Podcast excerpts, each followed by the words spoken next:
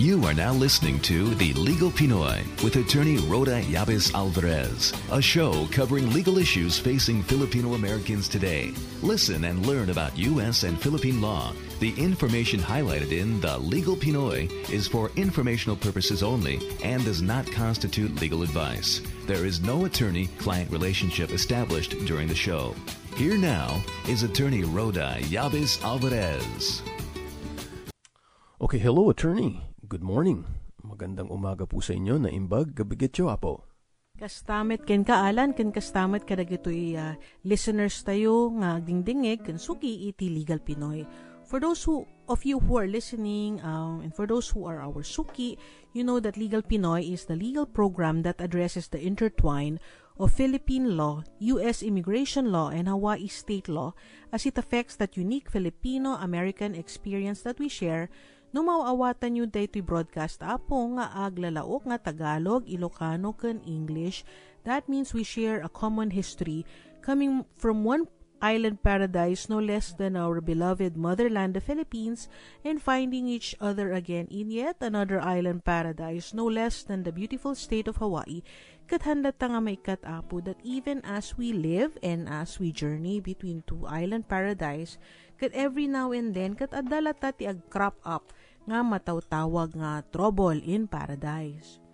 The good news is, if that's legal trouble, kat adamat kit di iti corresponding legal solution na kat isuti tema iti programa tayo nga Legal Pinoy, Pinoy and I am your host Apo, uh, Roda Yabes Alvarez, abogado jay Pilipinas, kan ditoy mat Estados Unidos, partikular nga estados kat Hawaii kan New York. And joining me as um, always is my uh, better half, Alan Alvarez, as we bring to you another episode of Legal Pinoy. Thank you very much, attorney, and uh, magandang uh, araw po sa inyo.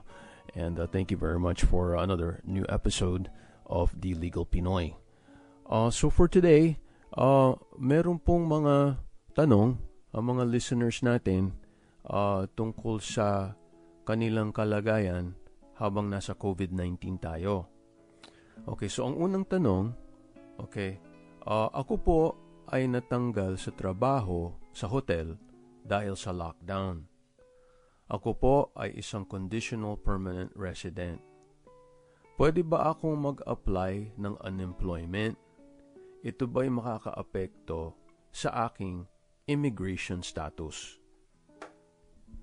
Okay, Alan, alam mo, yan ay uh, ma- yan ang isang tanong na tinatanong ng mga taong maingat na ayaw lumabag sa uh, batas ng uh, Estados Unidos dahil nire-respeto nila yung batas. So bago sila tumanggap ng benepisyo o tulong o ayuda, um, inaalam muna nila kung makakasama ba to, may epekto ba to sa kanilang aplikasyon upang manirahan ng permanente sa Estados Unidos imbes na tanggap ng tanggap lang. So, uh, pagka ganito talagang uh, sa tingin ko magandang maging legal permanent resident itong mga taong to dahil tinitingnan nila na sumusunod sila sa batas. Hindi pa man din sila uh, permanente rito sa Estados Unidos. Ano? Sa iyong halimbawa, conditional permanent resident, yung nagtatanong. Ang ibig sabihin, yung kanyang residence dito sa Amerika ay hindi pa natuturingan na uh, siya ay permanente. In other words, wala pa yung kanyang green card na 10 years ang validity. Uh, yung kanyang green card ay 2 years pa lang ang validity dahil siya ay nakapag-asawa ng uh, Amerikano or legal permanent resident uh, at wala pang hindi pa nakakaabot ng 2 years anniversary yung kanilang marriage when when they got the green card? The answer to that question is hindi makakaapekto ang pagtanggap ng unemployment benefits sa kanyang legal permanent resident status um, or conditional legal permanent resident status as long as nung siya ay nagtrabaho, siya ay may valid employment authorization. At nung siya ay nag-apply ng unemployment benefit, Alan, siya rin ay qualified to work in the United States. So, in other words, qualified yung answer. It's yes, but uh, subject to those uh, conditions. Um, bakit ba tinatanong itong tanong na to? because noong February uh, 2020, Alan, na ipalabas yung public charge rule ng USCIS. So, ang sinasabi sa public charge rule, pagka ikaw ay tumatanggap ng means-tested benefit, uh, nakakaapekto to sa iyong application para manirahan sa Estados Unidos. Kasi pagka tumanggap ka ng means-tested benefit, ang ibig sabihin dito, hindi mo kayang suportahan yung uh, sarili mo. In fact, uh, tumatanggap ka ng tulong uh, sa gobyerno dahil hindi kaya ng sponsor mo or petitioner mo at ng iyong sarili na mabuhay ng uh, hindi nagiging pabigat kay Uncle Sam. So, itong uh, unemployment benefit ay hindi means-tested benefit. Ito ay tinatawag na earned benefit dahil ito ay binayaran ng iyong employer noong ikay nagtatrabaho pa. So, ang lahat kasi ng employers, they have to uh, um, pay into this account para kung sakaling mayroong matanggalan ng trabaho at uh, qualified siya para sa unemployment benefit, ay mayroong pondo para uh, pagkuhaan nung unemployment benefit para sa mga empleyado na natanggal sa trabaho. So, yun ang ating kasagutan. Alan, napakahaba, ano? um, wow, ang lalim, attorney. Um, that's uh, so deep, and uh, you you hit the nail right on the head uh, with your answer, attorney. Thank you. Uh, sana naintindihan na ating mga listeners. Um, anyway, let's go to the next question. Okay, ang aking ina ay 70 at siya ay immigrant. Uh, pumunta siya sa Pilipinas. Tapos nan, nandun, nandun na siya ng mga isang taon. Balak niyang bumalik sa Hawaii. Okay, bago mag ano yung isang taon. Pero, na-cancel yung flight niya kasi itong sa lockdown, itong sa COVID uh, how will that affect her legal permanent resident status at ano ang pwede nating gawin para matulungan siya? Alam mo, Alan, marami ang mahilig magbakasyon sa Pilipinas. Okay, so pagka sila ay uh, legal permanent resident na dito sa Amerika or sila ay green card holder or immigrant, meron kasing restriction yung kanilang travel outside the United States. Dahil pagka ikaw ay naturingan na legal permanent resident, dapat residente ka ng Estados Unidos. Ang ibig sabihin nito, dapat mamalagi ka sa Estados Unidos. Ngunit marami kasing uh, ating uh, kababayan na medyo nakapagtatagal sa Pilipinas dahil may inaasikaso sila or uh, may sakit sila or kung ano man ang dahilan kung bakit nakapagtatagal sila doon. The rule is, dapat bumalik ka sa Estados Unidos.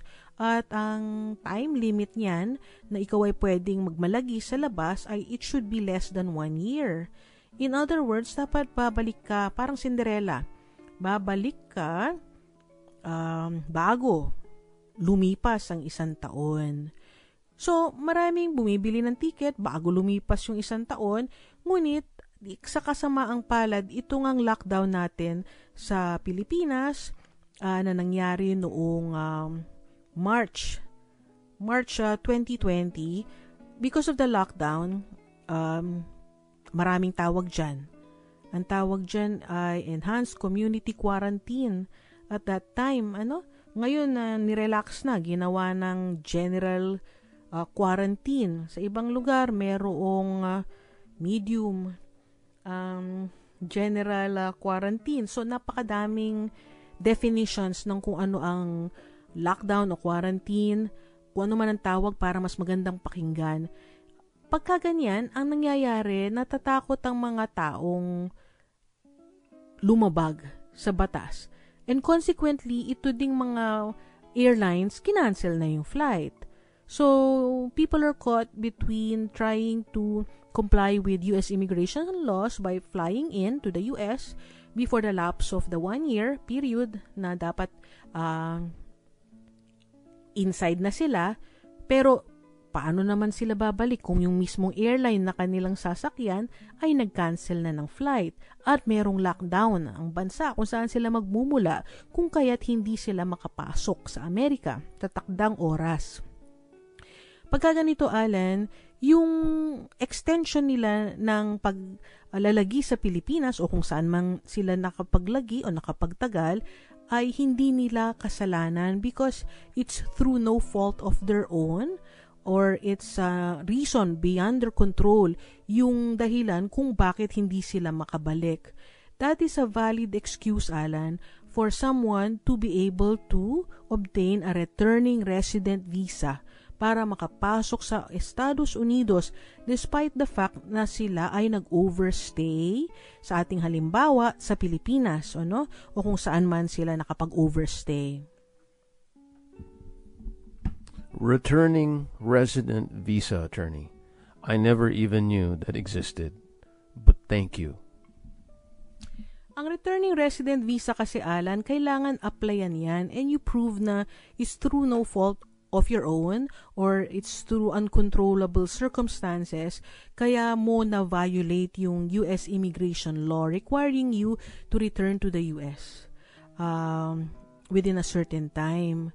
If you risk not getting a returning resident visa and uh, makipagtawaran ka or you argue your case sa Customs and Border Patrol sa airport, uh, hindi natin alam sa ngayon kung papapasukin ka o hindi ng mga immigration officers or uh, yun nga, yung ating mga Customs and Border Patrol officers dahil although everyone knows that the reason for the delay is COVID, COVID related or it's because of the lockdown or because of the cancellation of the flights, uh, hindi natin alam kung sila ipapapasukin na lamang kahit na uh, wala silang resident uh, returning resident visa.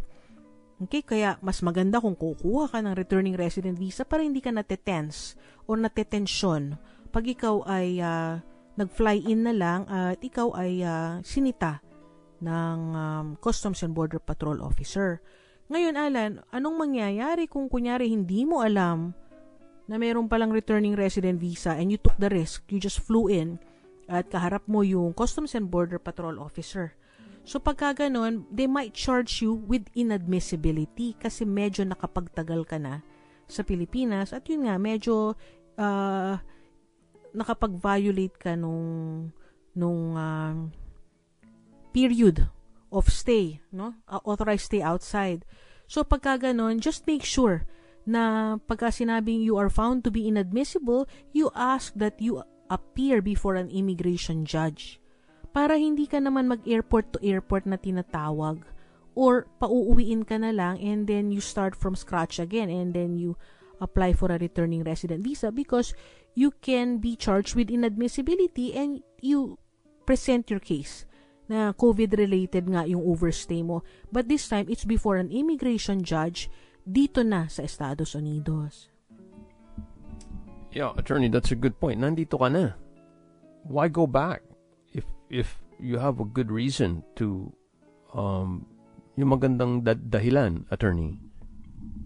Pagka ganito kasi, para sa ating mga na- tagapakinig, you know, there you're able to think na may options ka pala kung hindi mo alam kung alam mo ginagawa mo, you will apply for uh, you know, the better option. Pero if that's not what you did, uh, merong plan B, you can uh, try to apply under that second option. But the point is, do not give up your green card status or your immigrant status dahil nga sinita ka at ikaw ay sinasabi nga na, na-violate mo yung conditions of stay mo, na overstay ka, and therefore, uh, hindi ka na ba interesadong maging legal permanent resident or immigrant dahil nga medyo nakapagtagal ka.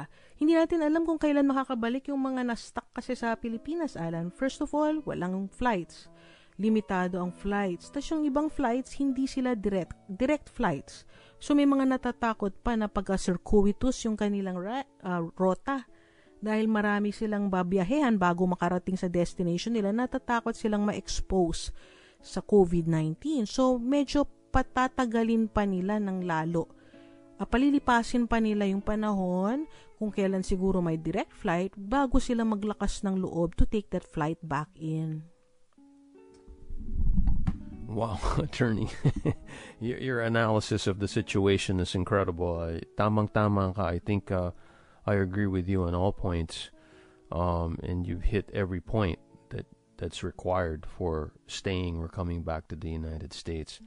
I want to go ahead on my next question. Uh, nawa, natanggal, natanggal po ako sa trabaho dahil sa COVID-19. Ako po ay 65 years old 65 años, and I suffer from severe anxiety dahil dito sa lockdown. Nag-aalala po ako na hindi ako makakabalik sa trabaho at ang asawa ko ay maiiwanan nakatakot-takot na utang. Um, ano po ang pwede nating gawin? Ano po mga legal options namin para ma-survive naman namin to, attorney. Alam mo, Alan, pagka uh, ikaw ay Pilipino, alam mo yung ating uh, favorite greeting na mabuhay. In fact, yung mga nandito sa Hawaii, ang tawag na natin sa greeting na yan ay ginawa nating hybrid. Ginawa nating aloha and mabuhay. Okay? So pagka sinabi mo kasing mabuhay, dati ang ating literal interpretation niyan ay long live or long life. Ginagamit yan pagka may mga greetings yung presidente, yung governor, yung mayor, sa mga souvenir books, you know, um, pagka ikaw ay darating sa Pilipinas, masabi mabuhay, yung ganyang ating mga tourism campaign, ano? But never has that greeting been more appropriate uh, than now. Kasi ang ibig sabihin ng mabuhay, Alan, ay to live or to survive in, the, in its basest sense. Ngayon, ang ating trabaho ngayong uh, may COVID ay uh, ang mabuhay. Kasi pagka pagka hindi ka nabuhay. Totoo yan, attorney. Yes, at hindi mo na-survive tong COVID, eh medyo uh, malaking problema yon. So, pagka ganyan, how, how do we, how are we able to survive during this uh, COVID-19 times, no? The time of the coronavirus. So, pagka ganito, Alan, sari-sari na ang problemang dala ng COVID-19. Kung hindi ka man dapuan nung sakit na ikaw ay nilalagnat, hindi makahinga, at uh, kailangan itakbo sa ospital, minsan itinatakbo ang mga tao sa ospital, hindi sila makahinga, hindi dahil sa COVID-19, kung hindi sila na ay nagsasuffer nga nung anxiety na dala ng, ng COVID-19. Okay? Uh, bakit sila nagsasuffer ng anxiety? Because nawalan ng trabaho or nawalan na ng kita or alam mong hindi ka na makakabalik sa trabaho Uh, dahil hindi natin alam kung kailan mawawala ang COVID-19. At kung ikaw ay matanda na, maaring uh, dati kaya mo ng tatlong trabaho basta nakaupo o dalawang trabaho. Ngayon, ni isang trabaho, wala ka. So, pagka ganito at ikaw ay masipag at sanay na sanay ka na galaw ng galaw and then suddenly dapat nasa bahay ka lang, hindi maiwasan alan yung iba na apektuhan talaga ang pag-iisip. Okay? So sa ating tanong at sa ating scenario, ang sabi nung nagtatanong, ano ang pwede kong gawin dahil parang lulubog na yung kanyang mundo sa gabundok na kanyang utang na hindi na mabayaran because yung utang, inutang nila yun nung tatlo trabaho nila o dalawa. Tatlo kay mister, dalawa kay misis, so limang trabaho. Tapos ngayon, biglang walang trabaho yung isa, isa na lang may trabaho. So paano na, paano na lahat ito? Pagka ganun, there are remedies. Okay? You can ask for your creditors to defer yung yung payments para hindi ka naman nagsasuffer ng anxiety or uh, sobrang worry or pangangamba dahil hindi mo mabayaran at may tatawag na reminder na kailangan ng bayaran ngayon, na-stress ka na, marinig mo lang yung telepono na nagri-ring, Oo. So, hindi mo na alam kung masaya ka na sasagot sa telepono o matatakot ka. So, pati sa mga kaibigan mo at kapamilya mo, medyo naiilang ka na.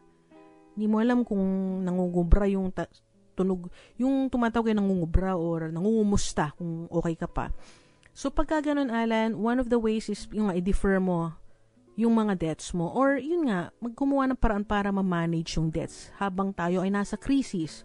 Pero kung talagang sa tingin mo, hindi na talaga kaya, dahil nakikita mo naman nanghihina ka na, uh, medyo takot ka ng lumabas, iba na talaga. Pagka ganun, Alan, uh, meron kasing tinatawag na remedyo sa batas na tinatawag na bankruptcy. Pagka sinabi kasing bankruptcy, para sa ating mga Pilipino, pag nalaman nag-file ka ng bankruptcy, medyo parang may negative uh, o parang may stigma. Parang, naku, nag-file yan ng bankruptcy, parang ganon. But actually, bankruptcy is a relief. It's a legal remedy that allows for someone to have a fresh start. That's a great point, attorney. Kasi alam mo naman sa kultura natin, uh, minsan nahihiya tayo na ano ba naman mag-bankruptcy tapos kaibigan mo pala yung or kapit ba or kamag-anak mo pala yung nagpo-process ng mga paperworks. Tapos nalaman niya na may, ang laki pala ng utang mo. How, how, did, how do you do that, attorney?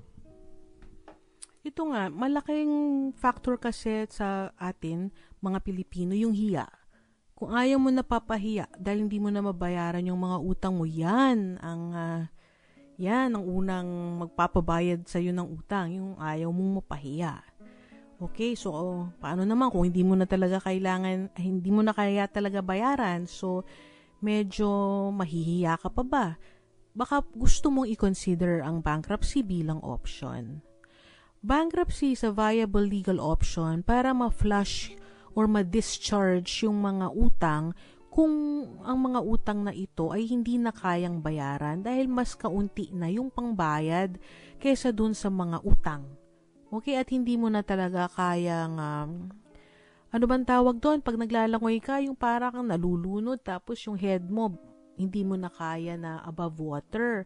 So, para hindi ka malunod, kailangan yung pabigat na mga utang, kailangan tanggalin na. Parang mga bato yan na naka nakakapit o nakatali sa paa, ganun, if you imagine it as a mental uh, image, pwedeng ikawala natin, pakawalan natin yung mga pabigat na bato para ikaw ay makalutang muli at makapagsimulang uh, magbagong buhay. Yun, basta ba walang presumption of abuse? In other words, hindi ka naman abusado na utang ka ng utang tapos ayaw mong bayaran at wala ka palang balak bayaran. So, tinitingnan yan ng uh, uh, trustee at tinitingnan niya ng huwes kung talaga bang karapat dapat kang bigla, bigyan ng discharge in bankruptcy at uh, ikaw ay hindi abusado. So it's really a, a remedy that allows for people um, na hindi na matakot na dami-daming tumatawag sa kanila. Meron kasing tinatawag na automatic stay ng lahat ng pagbabayad at pangungulekta ng utang pag ikaw ay nag-file at um, madidiskarga nga o madidischarge or mapapawalang bisa, lahat yung iyong pinasukan na utang at uh, ito ay hindi ibig sabihin hindi ka na pwede habulin ng mga kinakautangan mo dahil ikaw nga ay binigyan ng patawad ng uh, ng bankruptcy court. Um, automatic stay attorney, ibig mo sabihin hindi ka natatawagan, hindi ka nala sisingilin, automatic stay.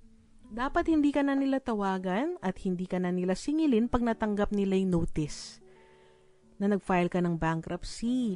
O maari silang tumawag o participate sa um, meeting with creditors para pag-usapan kung paano babayaran yung utang mo sa kanila.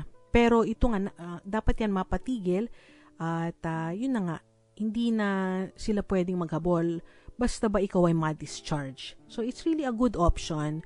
Para dun sa uh, nagtanong, dahil nga medyo 65 years old na siya, ano, Alan, sabi mo, so, she can also look into filing for retirement.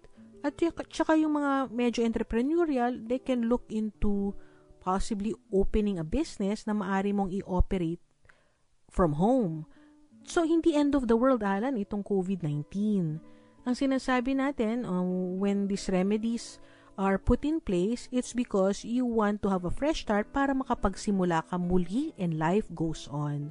So, yun ang gusto nating ipaalam para hindi negative yung tingin ng mga tao dito sa mga legal remedies na pinag-uusapan natin. Okay, attorney, uh, last question before we uh, end this episode.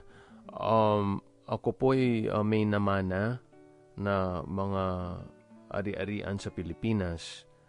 Um, ang asawa ko at ako, uh, bumili din kami ng bahay sa Hawaii. Pero nandito na tayo sa COVID, uh, gusto ko yung mga ari-arian namin ay ayos uh, kung may mangyari man sa amin. Ano ang pwede namin gawin para maprotektahan lahat ito para maibigay namin sa mga anak namin na walang problema? Alam mo, Alan, sa ating kultura, ayaw nating pag-usapan yung pagpanaw sa mundo. Ayaw pag-usapan yung testamento. Ayaw pag-usapan uh, lahat ng pagta-transfer. Kaya ang nangyayari tuloy, minsan, hindi na pag-uusapan at hindi natin iniisip na tayo ay mawawala sa mundo. Um, inintay mo na ikaw ay matandang matanda. Ano, bago siguro pag-isipan, mamaya, nakabaw na yung, uh, you know, yung gustong magbigay ng property niya, hindi na siya capable of uh, remembering sino bang mga kamag-anak niya at sino ba uh, ano bang mga assets niya. So pagka na, ano bang tawag doon?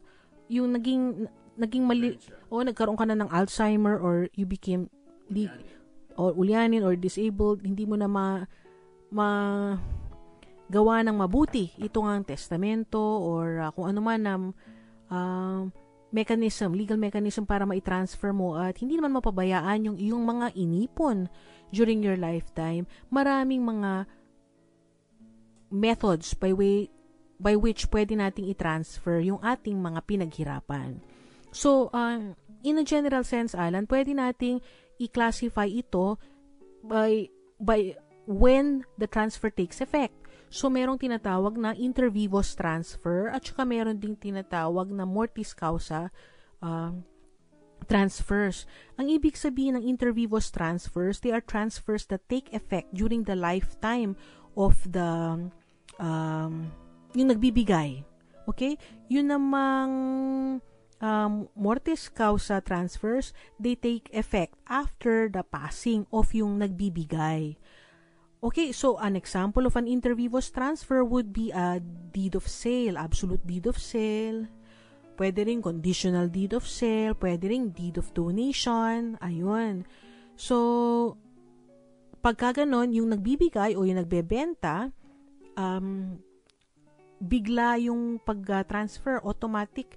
Hindi man automatic kasi nga merong mga registration requirements but in other words, hindi kailangan na uh, kailangan lang asikasuhin yung legal requirements. So that that that means the transfer and the registration, okay? Pagka nag-transfer ka kasi nagbayaran kayo or in donate mo pero hindi naman registered, it doesn't take effect.